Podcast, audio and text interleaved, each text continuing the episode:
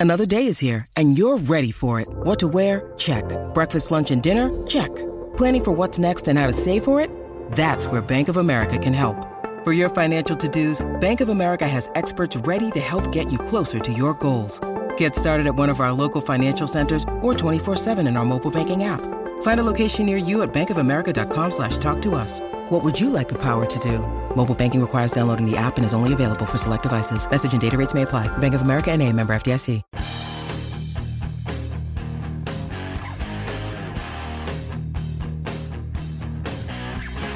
Make the logo big. Make the logo bigger. Hey, everybody, welcome back to the podcast Confessions of a Creative Director, the original podcast made by a creative director for creative directors, for aspiring creative directors, for creatives of all types. This is your program. So, uh, welcome to the show. How's everybody doing? I am doing great. I'm super excited because my book has come out. Uh, What's the Big Idea? An indispensable guide to becoming a kick ass creative director. It's available on Amazon. I'm super uh, proud of this book and I hope um, that you will check it out. I wrote this book really as I thought about it for the younger version of myself as I was coming up. Um, I had some great mentors got a lot of experience along the way, but there was never really any kind of resource that gave me a big picture view of the role of a creative director. And so that was what I set out to do with this book. We talk about everything from overcoming imposter syndrome to really what the job is all about. What the F does a creative director really do? Uh, we talk about misconceptions about the role. We talk about um, maintaining great relationships and forming great relationships with other departments and other people involved in the day to day work. We talk about uh, laying the foundation for developing killer ideas, principles for an effective creative process. It's all in here how to lead a team, how to pitch creative. Um, so I hope that you will pick this up for yourself or for someone that you know that is an aspiring creative that could benefit from this book. And speaking of books, on today's show, I have uh, the privilege of speaking to my new pal, Dan Nelken, who is the author of a, an amazing book for copywriters called A Self Self Help Guide for Copywriters. Uh, it's really taken off, and I'm super happy to have met him. Uh, he's just a really great guy. This episode is filled with all kinds of really great nuggets of wisdom. So be sure to uh, have your notepad and your pen ready to take uh, a lot of notes because you're going to get a lot out of this episode. So without further ado, Dan Nelken. Hey, Dan, how are you? I'm doing great, Jaime. How are you? Thanks for having me on. I'm doing well. I'm especially excited to speak to you after our we had a little uh, pre-call the other day, and I felt like uh, I had met a, a kindred spirit. it seems yeah. like we, we have a lot of a lot in common and are uh, sort of doing similar things. So uh, I'm just really excited to talk to you today.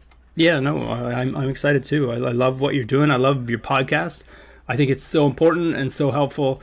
And uh, I hope I don't uh, cost you uh, too many listeners today. No, no, no, no. You're, it's, I think it's going to be great. And as a matter of fact, I was doing a podcast. I was a guest on somebody's podcast earlier today, and the subject came up about um, about copywriting, and I'm like, and I and I mentioned your book, which I am eagerly awaiting because I want to read that. But uh, I mentioned your book, and I know that um, you know your book is really helping a lot of people. And actually, I think that's probably a, a great place to start. Why don't you tell us a little bit uh, about you? Um, Sure. But then also tell us about this amazing book that you've written to help uh, creative directors. I'm sorry, to help copywriters. Yeah, yeah. Um, yeah. So I, so I, obviously I obviously am a copywriter. Started out in the ad agency world here in Vancouver, Canada, where I am. Uh, so I started at Cossette, which was the biggest agency kind of network in Canada, and then moved on to uh, TBWA Chiat Day here in Vancouver. I guess the short story is uh, I was always a, a very I don't know how how it compares to other people, but I'll just say I was very insecure. I feel like more than other people, but I'm sure everyone feels that and thinks that uh, their case is worse than others. But uh, I, I burnt out fairly early on, and uh, started freelancing. And did some different things. Was creative director for an animation studio for a while, and then I ended up getting back into it, uh, copywriting, working for ad agencies. And I'm like, oh, there's that same like self doubt. I'm like, I must have learned something by now. I can't believe it still exists. And Right. anyway, years ago, it was probably eight years ago, I said, I'm going to work, I was going to create an online course for writing headlines, which is something I struggled with as a writer. I was like, well, I couldn't tell anyone I had this feeling. This is kind of what I'm Right. paid to do. Right. And I mentioned it to some other like seniors, creative directors, and they're like, oh, yeah, I feel the same way. So I knew I was onto something. And uh, I just started to break down the process of writing headlines, which is the same, I realized, for any kind of creativity, any idea. Like a great headline is not a great sentence. You don't have to be a writer. It's a great idea expressed Right. in words. And so that's kind of what led to the book. It started out as a course that never happened. Um, I, I met for lunch with a creative director at the time of Lululemon Yeah. and uh, they wanted me to work for them at the time. I couldn't, but in that conversation, I mentioned this course I was working on and what I had realized about writing headlines. So an hour later, he emails me and says, uh, "You know, it's too bad you can't work for us, but can you come in and teach that course?" And so I didn't have a course, so I, you know, I, I said to high estimate and uh, hoping to scare him off, and he bit. And so that's what led to it. I said you'd get a booklet. All the writers would get a booklet as part of this training. And he Yeah. got canned, uh, so I never did the the course. And it was the start of a booklet. So seven years later, it's called a self help guide for copywriters, and it's just what I always needed. And you know, you never know who needs what or how it will help other people. So I just stayed uh, true, kind of to what would have been helpful to me in kind of an empathetic way, and maybe a dumb way, where it's like we hear all of these things or things. Copy should be short. It should be this. These are all the techniques, but th- they never actually worked. So I didn't, I didn't apply any of them, and so I was like, why? Right. There's like a piece missing in, in all these books, and so I'm like, I'm I'm dumber than that. I need to like take this a step farther and break it down. So that's what I did, and I think because I struggled with the self doubt and insecurity, that informed the title, and I also talk a lot about kind of your inner critic and, and getting through that, which all of us feel, and we don't really talk about, you know, Absolutely. Yeah. And and we're we're going to talk about that for sure in the in the second half of the uh, podcast. We're gonna we're gonna delve into that. But um, just to close this part out, I mean, what a I, I love a the the sort of how it all came together, right? The serendipity of it. But also, I love that you said yes, even hmm. though you knew that you didn't have the booklet, you knew that you didn't have the course. you saw the opportunity and and said yes to it. And I think that that's something that a lot of people don't do and it's always been very helpful in my career to be able to say yes and it's it's just neat to see you know that you did that and you said you know you knew you knew that you would be able to figure it out and you said this is probably an opportunity that I need to take advantage of and you said yes so that's that's very cool Yeah, I mean, I do thank that guy in the book. I sent him a copy because, you know, I think we, as creatives, we obviously get paid to come up with ideas for, for brands and build other companies, but we also have them for ourselves. sure And, we, you know, we don't pursue most of them for endless reasons that we tell ourselves. But I got some pretty instant validation. Like, you know, you have that strong feeling where I think this is good and I think it's important, which I've had before, and it goes away over time if you don't pursue it right and I got it with just just the right timing where I felt like I was onto something, and then got some validation pretty quick, and then I just didn't let it go. It was just so important for me to finish something of my own. So Yeah. it took from that point. It was seven years until I hit publish on that thing, but. I just knew because I want to create more for myself, and I knew it wasn't about selling a book. It was about creating something helpful for myself, but more than anything, it was finishing something so then I could just build a habit of following through on my own ideas and build Yeah. my own thing, which is what I'm doing now. That's great. So um, let's talk a little bit about what you see the role of a, a creative director as. Obviously, you've kind of transformed into something much bigger than that, and you're an educator, and you're an a- advocate, and you're a you know you're a, you're a thought leader. But in terms of the creative, the role of a creative director, how would you describe that to somebody that maybe is outside of our- business? Because that's probably the best way to think about it, right? I, I love metaphors. I love um, different ways of thinking about the role. How would you describe it? I'll, I'll give you a good metaphor that uh, is not my own. Uh, Matt Cascarino, he's a chief creative officer at an agency in Buffalo, New York. He said a good creative director is like a, a good server in a restaurant. You don't see them for the most part. They're there. On, you're there only when they need you.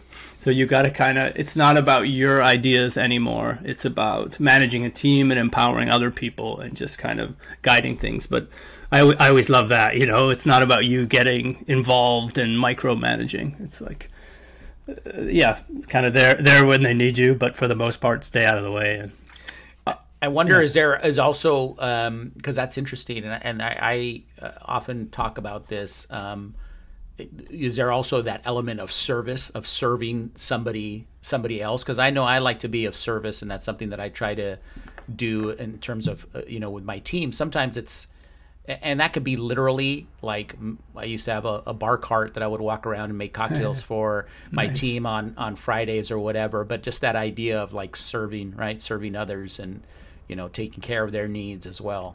I think so. I think, really, I think what a creative director's job is, it's much different than for a lot of people what, what got them there, and it's being a, that's being a good creative. But being a creative director, I think you're the red thread between the agency's vision and the smallest piece of work that's going out, and making sure whether it's attracting the business that's aligned with that vision um, as I think too few agencies have like a good brand. The good ones do, and I think what creates a lot of chaos and stress in agencies is when you're getting business, all kinds of business, and you're forcing creatives who want to do this kind of work to do X, and creative directors forcing them to push the creative, but the business was never brought in to do that. The, the client doesn't want that, and I think it creates Yeah. a lot of chaos. So I think a, a, a good creative director is kind of the red thread. What's going out, the brand of the agency, and what you're attracting, and making sure the creatives are delivering on, on that, and empowering the creatives to do their best work, and making sure everyone's kind of pulling in the same direction. Yeah. And so when when you were more sort of uh, in the trenches, what would you what were some of you uh, some of your signature go-to things or, or or you know sort of some of your processes or ways of you know rallying the team or generating ideas? Do you do you have some things that you can share uh, for the audience as as part of your process? You know, I think you just have to get to know your team and take the time to get to know your team. It's not the annual review where you're sitting down. I think you have to do it a lot more regularly than that and know how to motivate each one of them. I, I worked with this one girl, maybe the best writer, specifically of headlines for sure, of anyone I worked with, but she was so anxious. And her standard was so high, she just kind of crippled herself. So I would tell her that the goal here was to create something that wasn't embarrassing. If we achieve that, we're good. I took the pressure off her because I knew it would be great. I just needed her to relax more. And I said, as long as it's not embarrassing, we're fine. And she laughed. And she continued to produce good work. So I think it's just understanding the people and, uh, you know, not, not just their creative abilities, but understanding them and what's going on in their lives will, will make you a better, um, better leader for them yeah serve them better. And when you were so when you were developing, can you give me an insight as to when you when you were in the sort of in the agency world? Can you give us kind of an idea of the types of things that you were working on? Yeah, I mean, I always had a partner, so typical like ad agency structure, you know, copywriter, art director. Yeah, So when I started, I immediately was working on some fairly big brands up here in Canada. So uh, McDonald's was one, uh, Nintendo. So it was it was uh, bigger campaigns. We call them back then. We didn't call them 360 campaigns, but Right. everything. I did a ton of, of TV back in the day. And uh, yeah, the two agencies I work for, I happen to be even though I wasn't that senior yeah, for whatever reason, I was on the senior team pretty quickly. I would say Yeah. about a year and a half in, I was seemed to be paired with the most like senior art directors and working on you know the biggest business for the clients and was was part of the lead team on that. So I, I did everything uh, before I became like CD. Con- concepting was very involved in strategy. I've always loved strategy. Uh, presenting to Yeah. clients, I was always one of the lead kind of presenters. Not always, but I became that and really enjoyed that. Uh, and then, yeah, just working working with kind of management to make sure we're attracting the right business and doing the right things. Um, So what what kinds of things did you see work well when you were working with your partner? You guys were developing concepts and ideas because I have I've never worked in that partner model, and I'm I'm kind of sort of bummed that I never had that opportunity because it sounds a it sounds really cool. I've talked to some to some folks who have like lifelong you know i wouldn't even call them friendships it's, they seem deeper than that but they have Yeah. these connections with their with their partner but how would you typically uh, you know and it sounds like you maybe switch partners but h- what what sort of things did you see worked when coming up with with concepts right? Um, and what kinds of things maybe conversely did you see maybe that didn't work? I'm just curious if you can share some insights on on that. Yeah, I mean it's it's funny now if I go in if I freelance, it's st- it still often works that way where I'll be paired up with an art director, and I can see people who have this is this is I'll get to the, I guess the heart of your question uh, after this, but when I'm paired up with someone who is more junior, I can tell they're like it's almost like a first date and the first time you're Yeah. working together, and they're kind of nervous. But you know, Yeah. I, I'm just here to do the work, like, and and you have to find a way to kind of connect. But also, if you just get right into the work, they seem to like be put more at ease. Often, like complimenting them on an idea early, so they're Yeah. feeling good and not like threatened and Right. being supportive. But I think what, what's great about for me working with different people, especially different discipline. So an art director, they have different interests. They also speak a different language, you know, of art direction. Right. So you learn more of that skill set.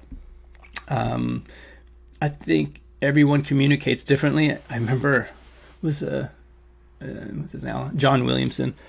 Was like day two of working with this guy, and he was more senior and won all the awards, and I had just moved over to this new agency, and it was like our second time jamming together, and I spit out an idea, and he just went made a fart noise. There was no feedback wow it actually made me feel pretty good. I just laughed. It was like it's not personal. Like you know, he's a, he's a good guy, and I, w- I wouldn't advise that because you know you build off off bad ideas.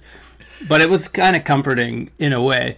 Um, so I, I don't know what works. I think I still think you have to bring your own ideas to the table.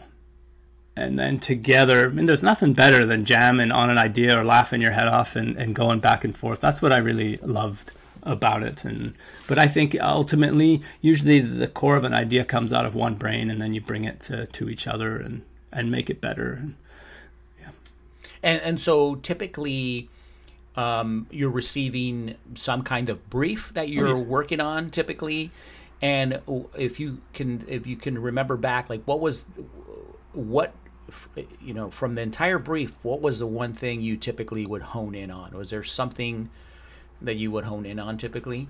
Yeah, always. Um, I mean, the standard briefs that would come in, like this is kind of basic, but what is the audience thinking right now related to whatever it is you're selling? Uh, what do we want them to think after? And then the one line was like, what is the single most persuasive thing we can say to get them from here to there? And so Right. there was usually, I mean, there was supposed to always be one compelling thing in a brief. Often, often they're not but the ones that were good, um, you know, did have that one thing. Everything should be about one thing. And you know, Yeah. working with an art director, this is how I got away with not building my craft or writing headlines because the world is so visual. All I did was work in a sketchbook and a pen. I just drew. Here's all my ideas. Here's a simple little tagline, and uh, whatever. Here's French fries in the shape of a Wi-Fi symbol. I didn't do that one, but you know, it was like, uh, and the art directors loved them because they were visual Yeah. ideas and um, yeah You you seem just in our conversations to be um, uh, someone that kind of is. You seem to be very empathetic, right? And and kind of understand people. Um, and you even mentioned it a, a, little while ago about you know trying to make somebody comfortable and whatnot.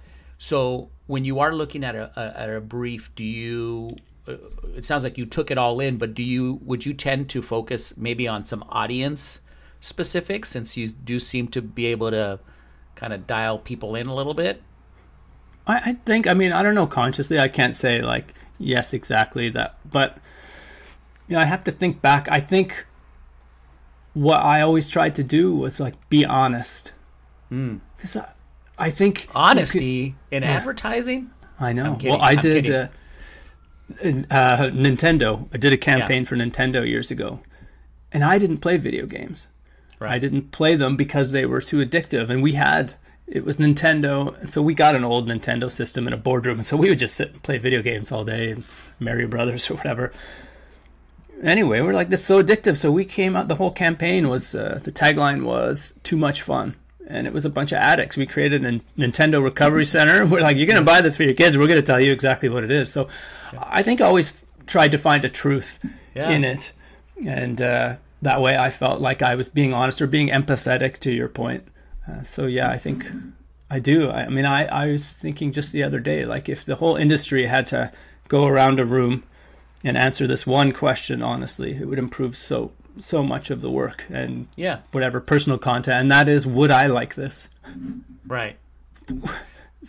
A lot of times, I bet the answer is no. You're like, oh, it looks cool. It's answers the brief. It's got all these things in it, but would I actually like this? Uh, Yeah. Yeah, I, I I just um I just added in this this I had a I had sort of a thought uh, a few days ago. I'm like I got to jam this into my into my book and I and Yeah. I was able to fit it in. But I started I've been doing this thing and I'm trying to figure out maybe you can help me how to how to sort of build it out a little bit further, but I've been doing this little exercise and maybe I'm going to say something that people are like, "Yeah, I've been doing that for years." But it's what I like to do is when I wa- when I'm watching TV and I spot uh, a a TV ad that really kind of strikes me in some way, I try to reverse engineer it and I try to get back to what was the insight or what was the human truth that they that they started with that led them to this, right? And you can look at you can sort of look at well, did they use humor or is it serious? And what type of people were in the ad? Does that give you a clue as to who their target audience was? And I try to reverse engineer it. But I think the things that that strike me the most, and I probably think it strike consumers the most, is things that are real and things that are honest. And you're like, oh, I can relate Yeah. to that guy because when I bought insurance, I did feel like an adult, right? Like those mm-hmm. commercials for Progressive, right? You're going to turn into your parents. I'm like, Yeah. I get that. I get that insight. It's like you feel adult and you're kind of, you know, taking the next step. But I do agree with you that I think you know when you can find that honest human truth, the work is is better as opposed to trying to sugarcoat it with all kinds of other stuff. Yeah, I, I think when I started my career, I thought being creative meant coming up with something like no one had ever like thought of or heard of, and I just came up with some wacky shit. Even that Nintendo campaign was crazy, even though it was like born out of a truth.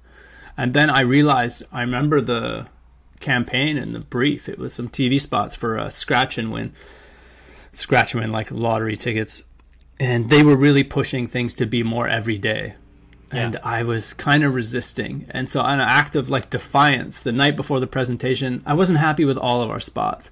And they said it has to be about couples. We want it to be couples, relatable scenarios. And I thought, okay, well, what are some obvious things that can? It was, uh, you know, honey, do I look? Does this make me look fat? Kind of. I used kind of that Yeah. joke. I was like, how would I turn that on its head? And I did, and that thing went on to win a bunch of awards. And I realized, ah, I remember it was the guy was sitting watching football, eating chips, and she walks in and she said, "Honey, does this look good?" And he went, "Yeah, it looks great."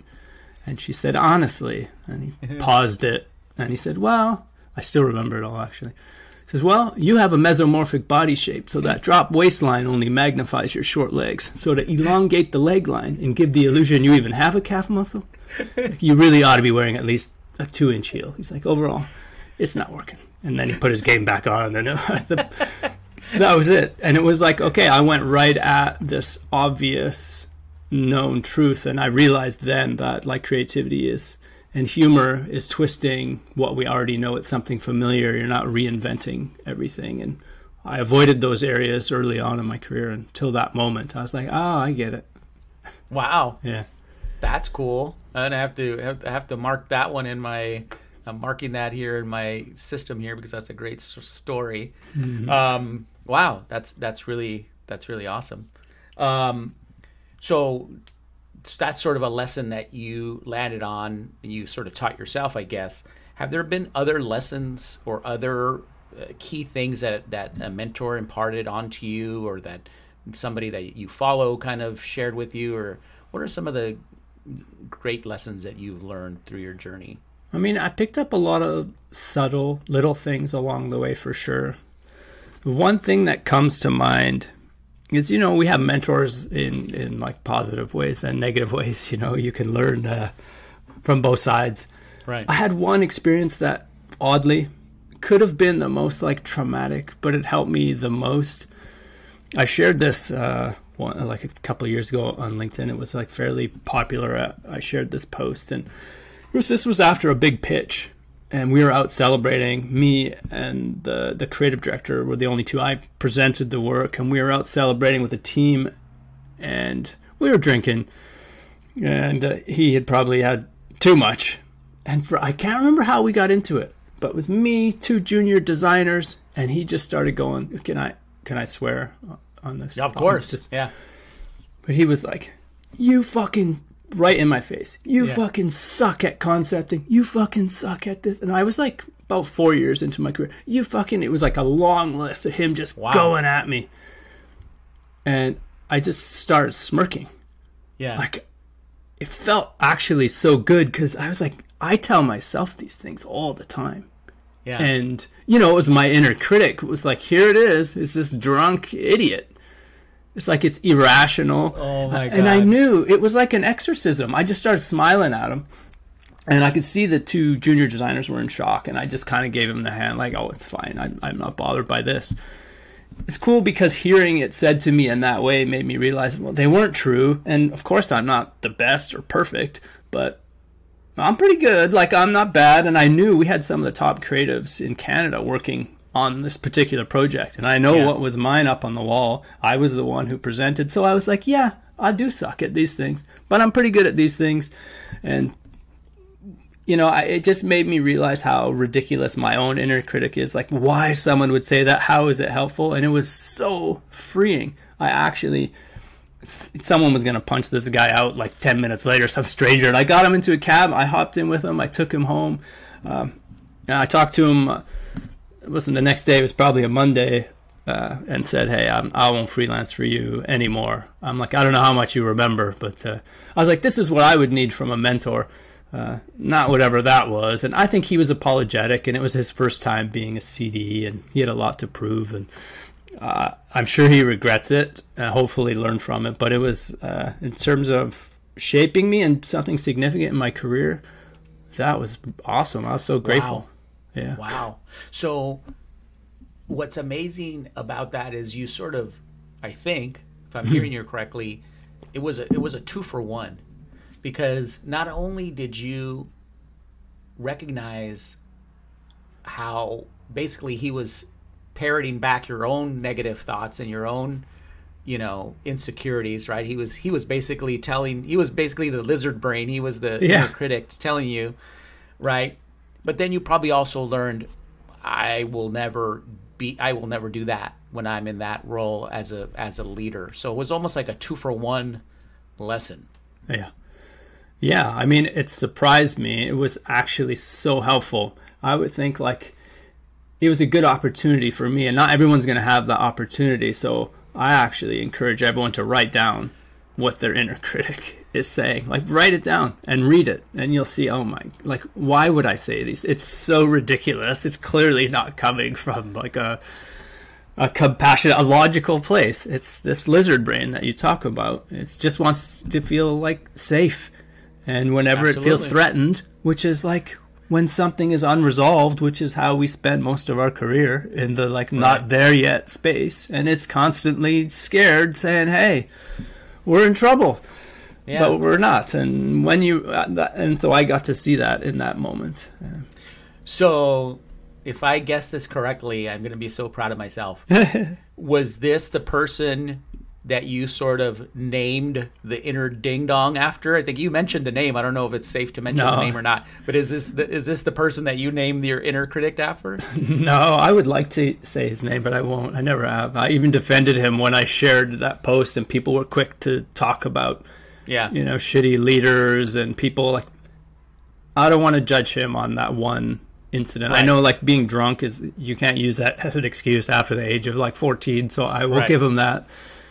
But he was going through some other thing, some other. I think so. And, he you had his own internal demons that he had to figure out. Yeah, and I'm sure he probably wanted to give me some feedback, and he just didn't know how. And uh, so I don't, I don't know. But no, I didn't. Uh, I, I won't say his name, but no, my, I did name my inner critic. Uh, I visualized him as this little six-year-old boy who pisses his pants. His name is Alan. Oh, that's right. I forgot Alan. about the six-year-old part. Yeah, Alan. yeah. Alan. So when I do hear the voice still, as I still hear him, I'm just like, oh, hey, Alan. And I picture this boy who's pissed himself and off he goes. and I just keep working because I just, it is ridiculous. And now that I have a six year old, I realize, you know, I'm like, that's about the age.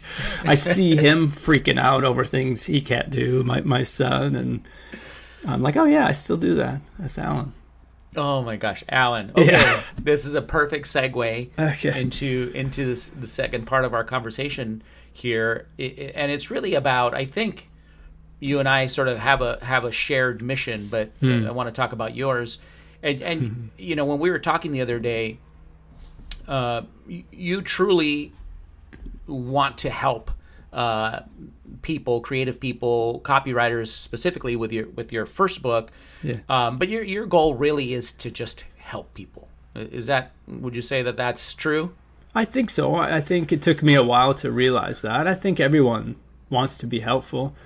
Um, I think it made sense once I started doing this work that I I cared. I always want to do great work. I still do work, but I always cared more about uh, people than the work, and so I'm now able to like marry those things. So I'm just sharing what I needed help with. So I think the further down this path I go, I have a book, I have a course, uh, I'm working on another course, I'm doing some other things, and what I want to do ultimately is help other creative people create for themselves. Right. So I want to help them create more efficiently and with more confidence than I had for brands. And then I want to help them do the same, but creating stuff for themselves, like you doing this podcast. You have your book. I mean, that's why we're chatting today. I just, I think the rest of the world will be shocked at how much thought goes into the work we do as in advertising or as creatives right. that if we are able to create on social platforms or whatever, you know, we our bottom is so much higher than most of the crap that's being produced. So we have usually healthier timelines or more thought goes into a campaign, but to turn things around in a day or two, if we can figure out how to do that, which I think we have to, Yep. and do it for ourselves. Like I say, our bottom is way higher than most of the stuff is out there, and we would improve uh, social media by so much if we get past whatever's stopping us, which is, which is a lot of things. But Yeah, and so um, the, the the your book is called a self guide, a help a self help guide for copywriters. Yeah. and like I said, I'm, I'm anxiously awaiting my my copy here. But tell us, I mean, what part of it is, and I and I make a joke on the podcast that this podcast is like is like uh, you know therapy for for creative directors. What Yeah. part, you know, if you had to break it down, what part of the book is about that? kind of self-help and that kind of like you know silencing the inner critic versus the nuts and bolts about how to write better headlines and how to write better copy like if you had to say is it is it half and half is it you know, I would probably say it's seventy five percent craft and twenty five percent uh, therapy, maybe Yeah. less. I mean, everything is tied to creative. You know, I'm not sharing inspirational quotes about finding yourself. It's like anything that is in the self helpy side of things is tied to timing your creative Sure. sessions, for example, knowing your creative energy. Most of us are like, there's a great book called uh, Mind Management, not Time Management. Like most creative people in industries don't know anything about the brain yeah that's the only thing we really need to do our jobs. Uh, and we expect it to do things. We keep it up late at night. It's like a terrorist interrogation. You know, wait until it spits out ideas. That, that's actually not how a brain works. Yeah But most of us don't know how. And then you go back to the like, our brain hates it, or lizard brain. You know, when something's Yeah. unresolved, so it never wants us to stop. But actually, you solve things by walking away from them. So that that's you know self helpy. That's as self helpy as I get. Sure. So it's all it all comes back to the work. Now, um, talking about this, this is, I'm super fascinated about this, and I don't know if you're familiar, if you've read uh, Daniel Pink, A Whole New Mind. Yeah, Um, I have. Have you? Have you? Yeah. Yeah. And he talks about all that, right? About how well he talks partly about. Uh, I think he wrote a whole separate book about the right time to do things, creative things, and when to write and things like Mm-hmm. that. I think he says it's the afternoon, but I agree with you that uh, you know a lot of times we stop uh, as we as we rise up the ranks we stop learning about things either related to our craft or related to things like the brain that then are directly related to what you do because everything that we do is with our brain right? And i mm-hmm. wonder you know what what your thoughts are about that and if you know this is also part of your own quest to just continue to learn right by by doing. You're learning by doing and by writing. Mm-hmm. Yeah. but what do you think about that? Yeah, I mean, I'm shocked really at how common self doubt, especially creative people, are, are more sensitive, right and how common self doubt is. Yeah, it's part of building our craft, like working on that directly, but also building our creative craft. Yeah, at agencies for the most part, there's no real like creative professional development. yeah This is where I feel like stuff's starting to pop up. Like I feel like it's time. yeah Like we we spend all of our time thinking of ideas, but we need to think about thinking about ideas. Maybe that's what I think we need to do. We have to now to to become more efficient, more confident. The the like history of creativity and advertising or the purists, it's like just showing up at the blank page and waiting for the advertising gods to kind of deliver and just Yeah. winging creativity. But if you don't know how you do what you do and you have no process, that's why you lack confidence. When you do like what you said earlier, you're breaking down creative. All of a sudden, you doing that is identifying patterns. It's how to think. You're thinking about thinking.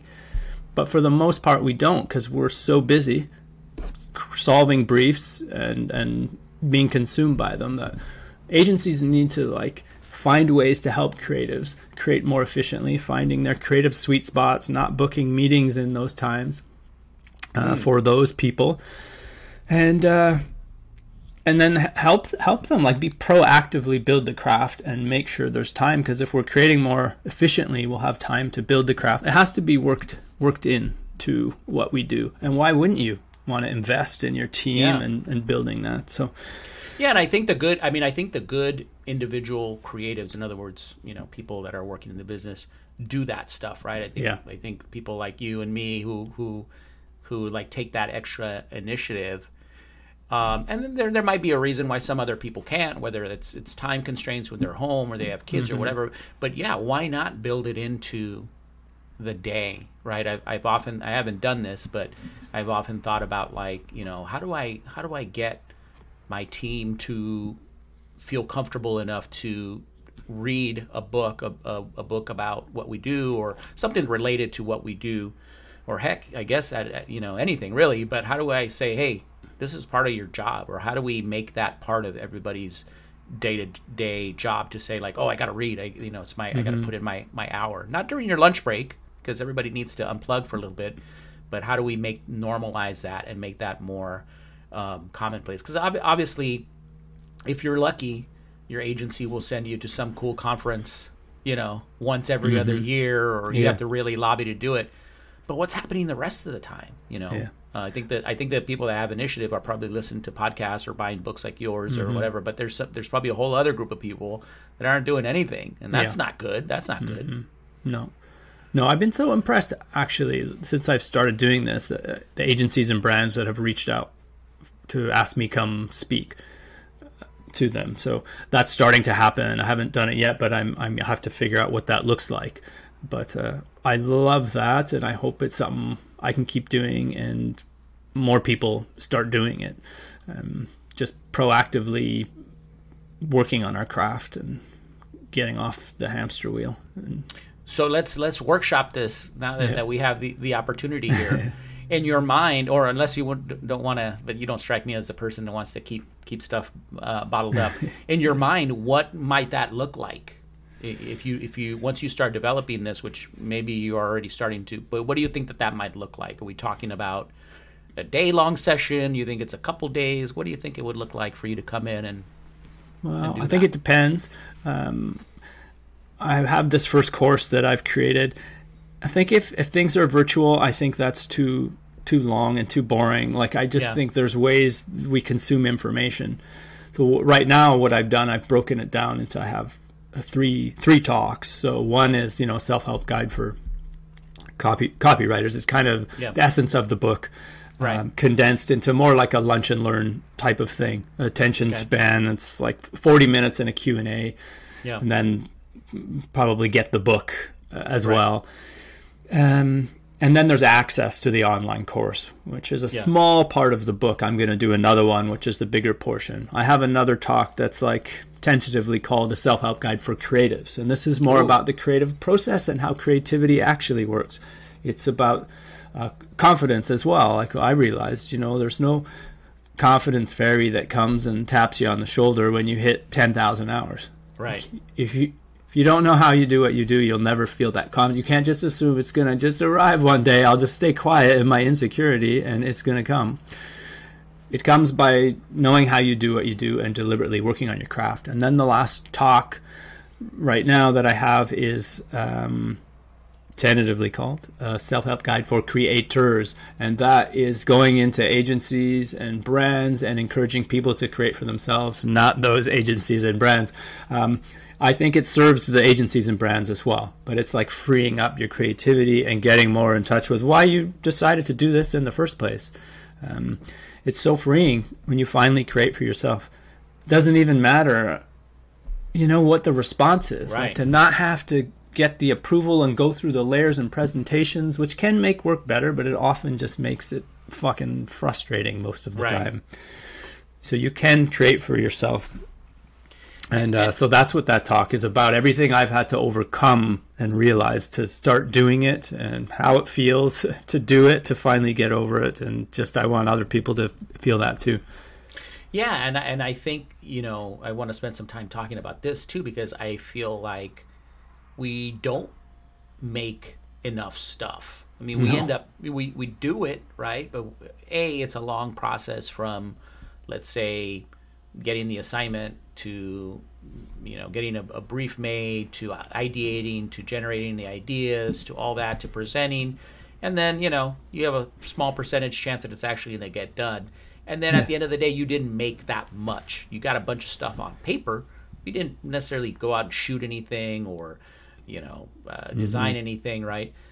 So which is crazy to me right? It's like we we don't make enough. We don't we don't make enough stuff. And then there's been some people that I've talked to on the podcast who who share our thought about like you gotta you gotta just you gotta make stuff because that's what we are. And if you're not mm-hmm. making stuff there's probably a little part of you that dies if you're not making stuff. So is that what you mean by like just doing and crafting and being a Yeah. creator? I mean, the joy comes in the doing, not the overthinking and overanalyzing. Once you, because I think what happens to us as creatives, we overvalue creativity, the idea, Eh, Right. Because that's what's valued in agencies, and but we're not making anything. In the outside world, your idea is worthless. Like the iPhone, if it was just an idea on paper, it would just be a fantasy. You know, it's Right. It's not even a good idea until you make stuff, and that is making is the key. I, I anyway overvalued thinking. I think I was waiting for the perfect idea to come or for ideas to come, Right. but then I realized that no, it's once you start doing stuff. That's once you start doing stuff, you find out what you want to do. I Right. think people think it comes the other way around. I don't know what I want to do. I don't know what I'll cre- create. I have all these ideas, and so you do nothing, and you just make. Here's the thing: how many briefs do we get? You can get. I can get a brief for a dog food or a medical center or whatever, anything I'm not interested in. I find a way to find joy in everything I've ever worked on yeah because we like to be creative and make stuff.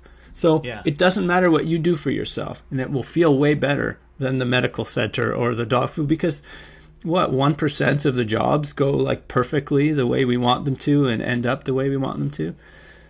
You know, all that frustration that I think you're feeling, or that desire, or oh, I would like to write a script or a book or start a podcast. All that goes away. On the other side of like doing is the joy you want to feel, and that Right. creative freedom. It's, Yeah. that's what I, that's what I'm starting to realize. And I just spent so much time thinking. I just got to a point like, am I just full of shit, or am I actually going to make stuff? And I Yeah. getting I'm getting older. I was like, I just I can't accept that I'm been full of shit all these years. Yeah, I have to start making things, and I'll figure it out. And it's happening.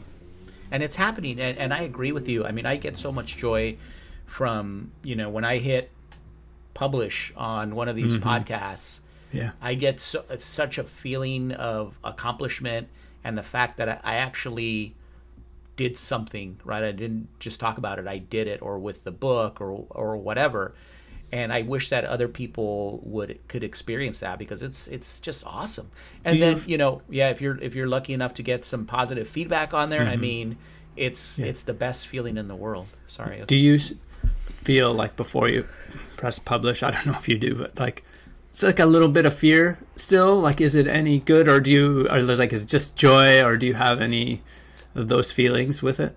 I have. I'll tell you, not so much with the podcast. I feel pretty confident, Yeah. but but now, like as I'm getting ready to hit publish on my book, I, Oh, yeah. some of that stuff's creeping in because it's a short book, Mm-hmm. right? And I'm like, is it long enough? Am I giving people enough?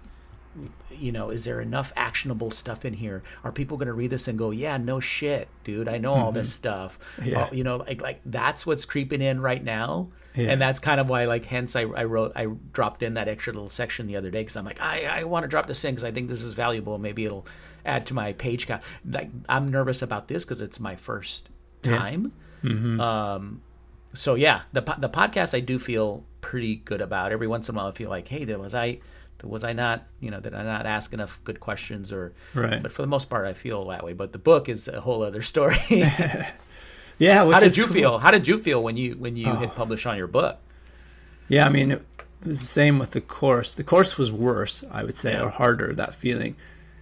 I was so like blind because the, the whole time the book was for me. I had built Yeah. up an audience beforehand, but I, I honestly didn't. I, I think I already said this, but I didn't write it to sell it. I Yeah. didn't even write it thinking other people would read it, you know, Yeah. because it was like I need to finish something for me. I think that's what made it uh, good because it's like you're saying you don't know if is this going to be obvious to everyone. Like I thought that too. I was like, this wasn't obvious to me, and sometimes the obvious things are what we need Right. to hear. Or like Yeah. you don't know what you know, and I get that feedback. yes So I was really scared um, when I published it, and mine uh, wasn't is a short book as well.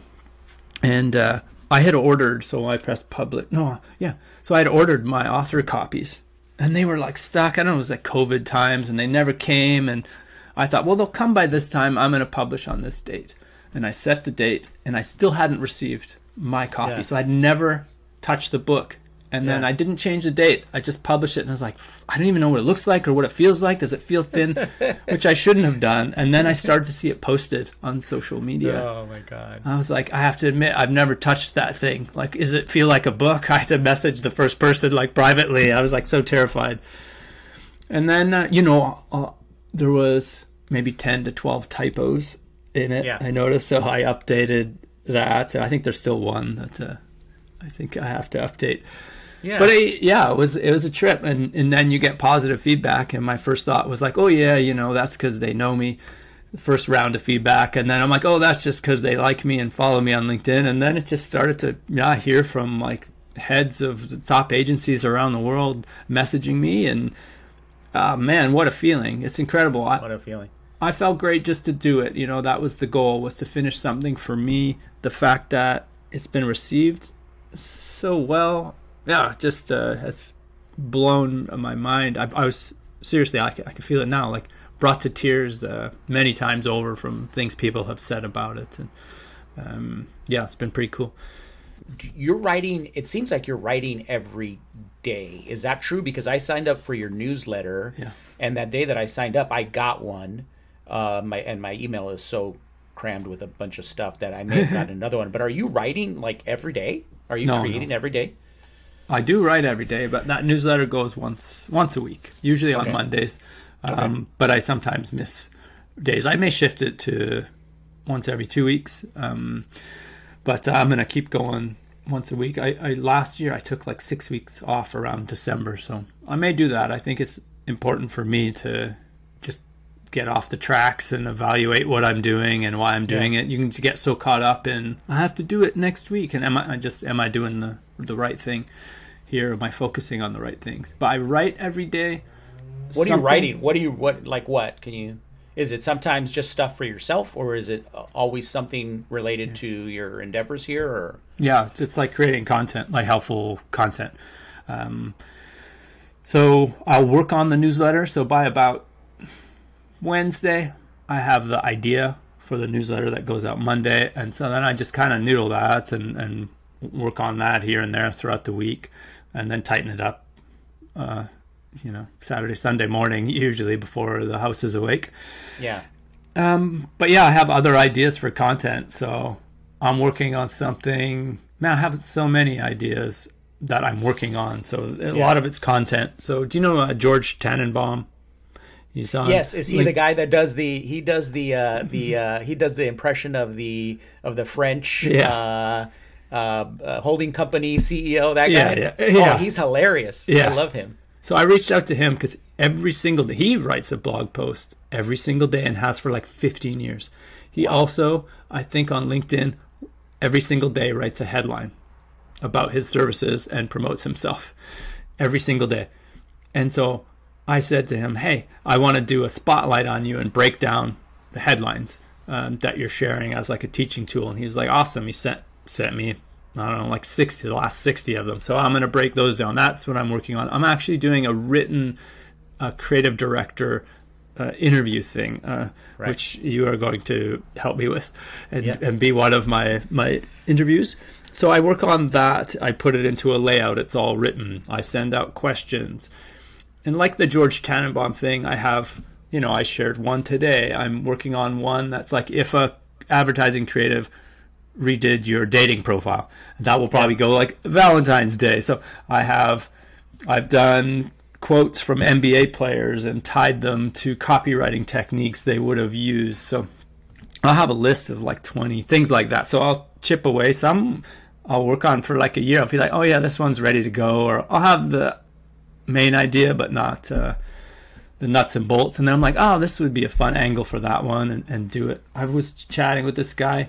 He's in Pakistan. He's been rapping since he was 13, but he works in marketing. And he finally, like a year ago, just shared this rap about Yeah. marketing. And I reached out. I just loved it. And he's like, he knew me and followed me. And so oh my gosh. we wrote this like rap together. And he's gonna take it and probably change it and do his thing and share. it. It's just fun, just making things like that's. It's just so fun. So I don't know a lot of things. Just making stuff uh, related Yeah. to content is what I'm working on every day. Yeah. How how did you develop that that discipline? Is it just the sheer joy that that's propelling you? Because I imagine there's some days you feel like you don't feel you don't want to do it, but you you sort of probably push yourself to it. But how did you de- develop that discipline? Have you always been that disciplined? No. Um, I think it's what one the book.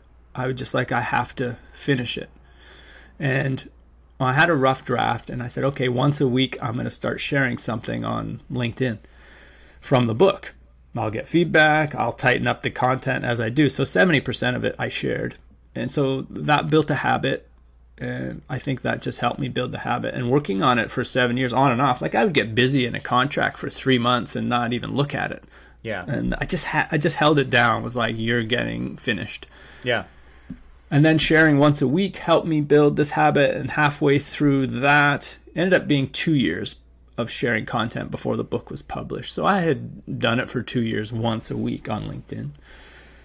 And then the newsletter just came out organically. I never wanted one, but it just happened. People uh, wanted one and said they weren't always on LinkedIn, so that's how that started Yeah.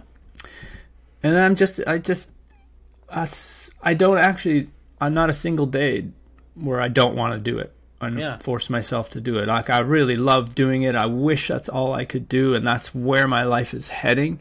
Yeah. Um, but I love that. I imagine I love that. it's probably a next by next year. I think I will be able to do it, and it will just. And man, I can't wait to start creating on other platforms. I love video. Uh, maybe maybe there's a podcast in my future. I don't know. Yeah. I just I want to make everything now. I feel Yeah. like the floodgates are open. I just don't have, you know, I'm a dad too, and Yeah. I'm still working. So it's, but I'm chipping away. I keep thinking of like uh, the movie Shawshank Redemption. Yeah. You know, you have uh, uh, Andy Dufresne, the main character.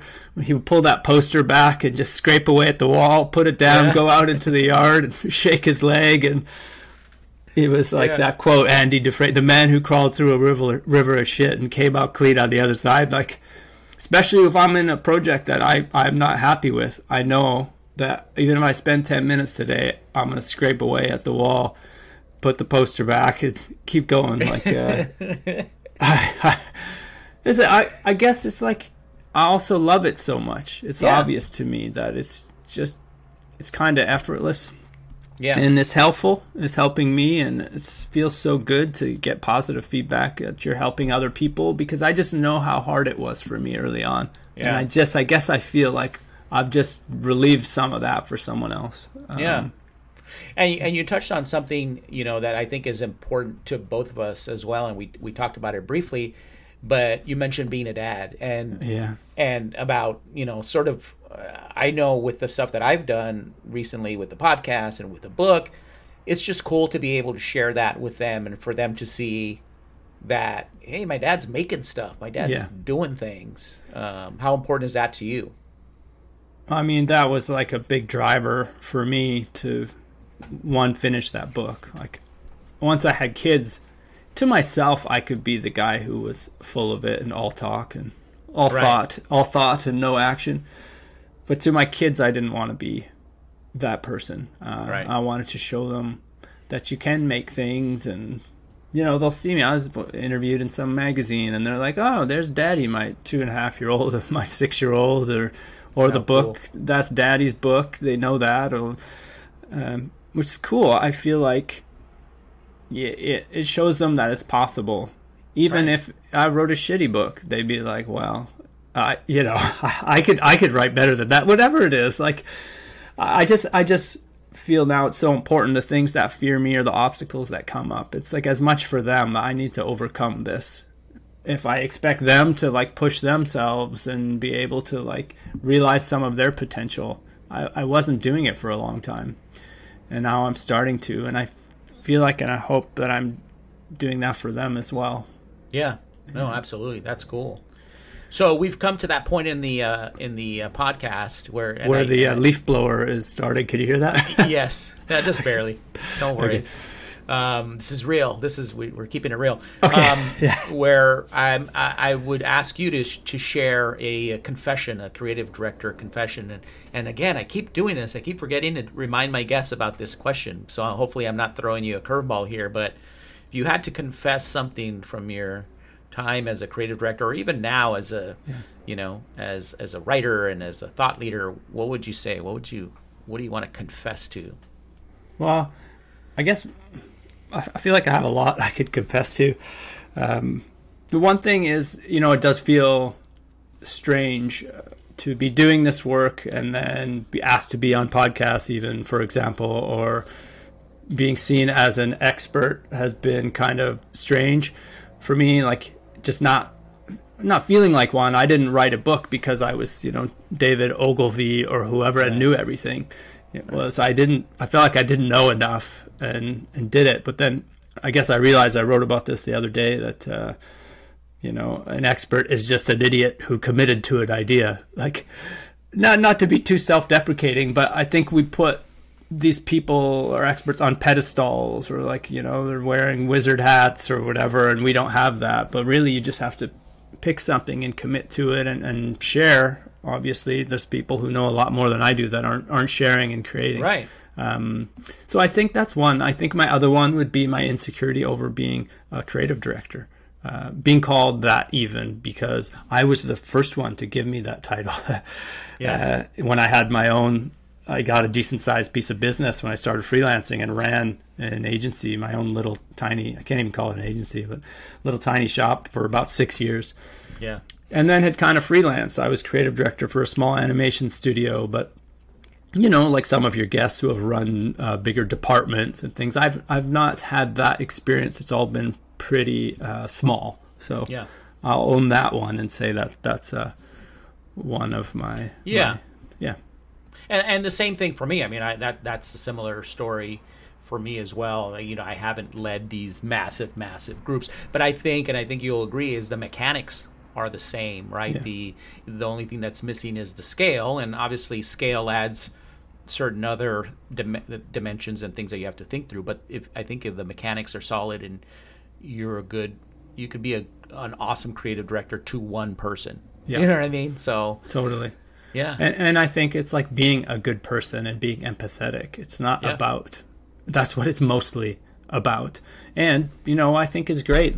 Look, if you feel that way and I feel that way, you're interviewing creative directors that have done that. That's how you're building your craft. And I'm interviewing them in my own way through this written. I'm learning so much, and Oh, I'm realizing, learning things I didn't know, but also going, oh yeah, I knew I knew that too.